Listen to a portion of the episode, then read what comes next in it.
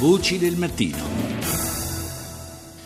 Una delle notizie che sono state davvero da prima pagina ieri è quella dell'annuncio della grande fusione tra la Bayer, il colosso tedesco della chimica applicata all'agricoltura, e la Monsanto, altro colosso che in questo caso d'oltreoceano, che è tra l'altro stato al centro anche di recente delle polemiche che hanno accompagnato la riautorizzazione, il prolungamento dell'autorizzazione per l'uso del glifosato come pesticida erbicida nell'agricoltura nel nostro continente. Un affare di proporzioni colossali. Si parla di 66 miliardi di dollari, in assoluto la maggiore acquisizione mai messa a segno da un'azienda tedesca. Insomma, questo dice molto. Di questa vicenda parliamo stamani con Gianluca Brunori, che è docente di Food Policy all'Università di Pisa. Buongiorno professore. Buongiorno agli ascoltatori.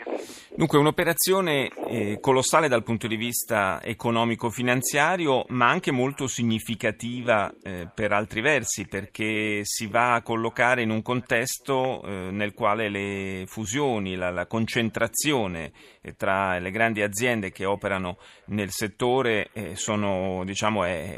all'ordine del giorno. A febbraio c'è stata l'acquisizione della Syngenta, società elvetica, società svizzera, da parte di China National Chemical per 44 miliardi di dollari. C'è stata anche la fusione, o almeno hanno raggiunto l'accordo per la fusione due altri colossi americani, DuPont e Dow Chemical.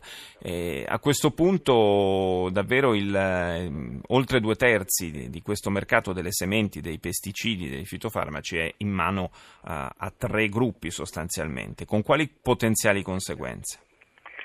Ma le conseguenze sono effettivamente molto rilevanti.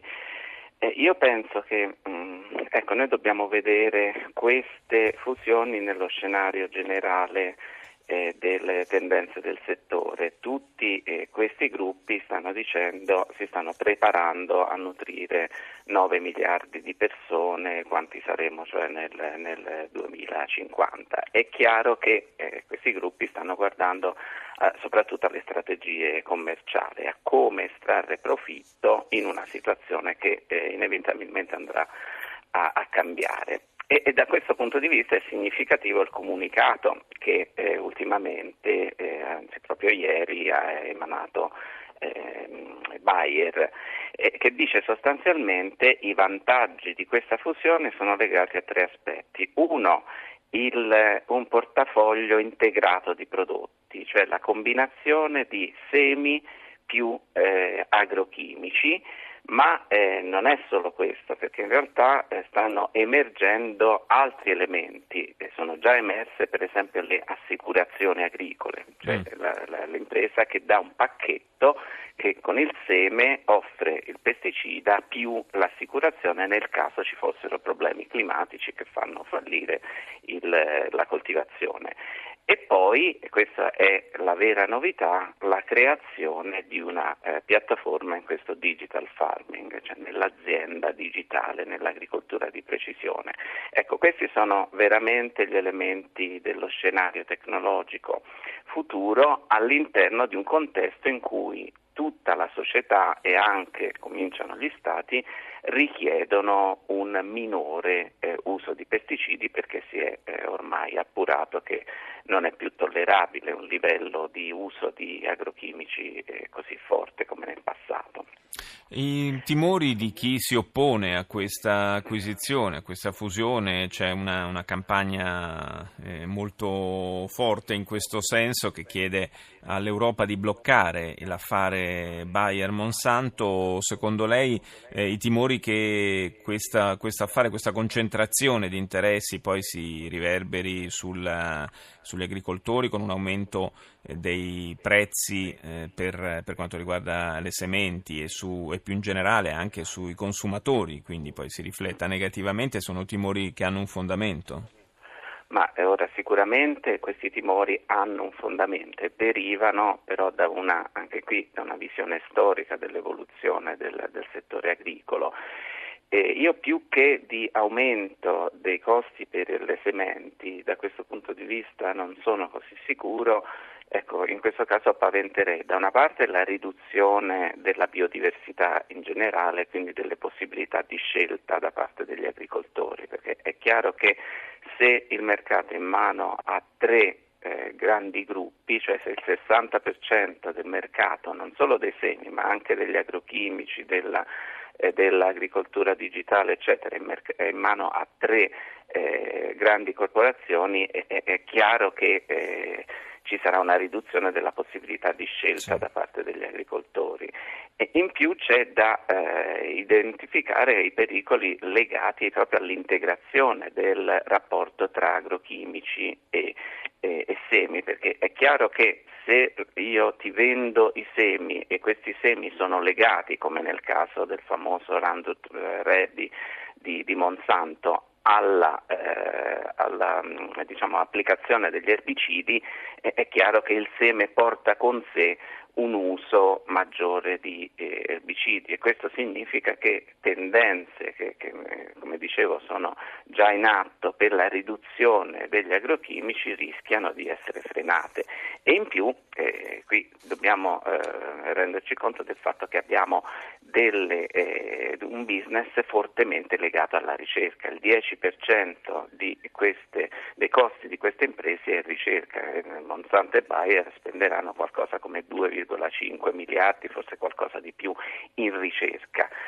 In questo caso loro ridurranno probabilmente i costi della ricerca, perché lo mettendolo in comune, certo. Quindi lo spandono su un mercato molto più grande. E lì si tratterà di vedere se la ricerca pubblica sarà in grado di offrire qualcosa di alternativo agli agricoltori, che diventa veramente la chiave del prossimo futuro.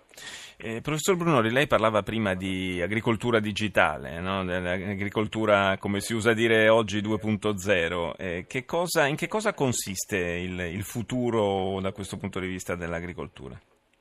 Ma dunque, l'agricoltura digitale parte dal presupposto che per fare agricoltura di tipo moderno, che è fortemente basata su input esterni, quindi su semi, su prodotti chimici, su acqua che vengono dall'esterno, bisogna conoscere le condizioni reali di fabbisogno della pianta, del terreno, nelle date condizioni climatiche.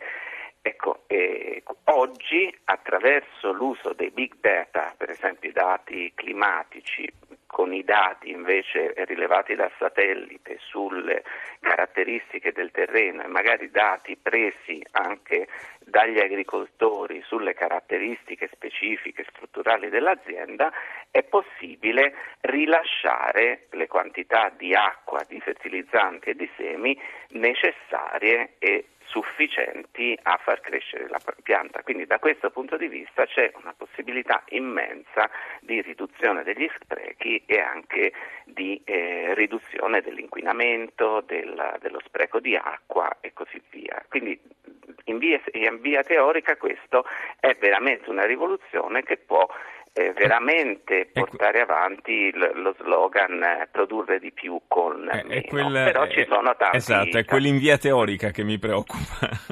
Sì, in via teorica è così. In via pratica noi abbiamo un regime, per esempio, di proprietà intellettuale per cui i dati le informazioni che dovrebbero essere un bene pubblico invece diventano proprietà di pochissimi enti. Quindi gli agricoltori, che hanno fornito tra l'altro gratis, non sapendolo neanche, i dati a queste imprese, in realtà per poter utilizzare l'agricoltura di precisione già adesso, soprattutto negli Stati Uniti e lì dove l'agricoltura di precisione si è diffusa, devono pagarli. Quindi a chi gli fornisce i dati. È un po' un paradosso per certi versi, no? Da una parte forniscono gratis i dati, dall'altra poi per accedere sono costretti a pagare. Torneremo su questo tema. Io ringrazio per il momento il professor Brunori, ora la linea al GR1, a più tardi.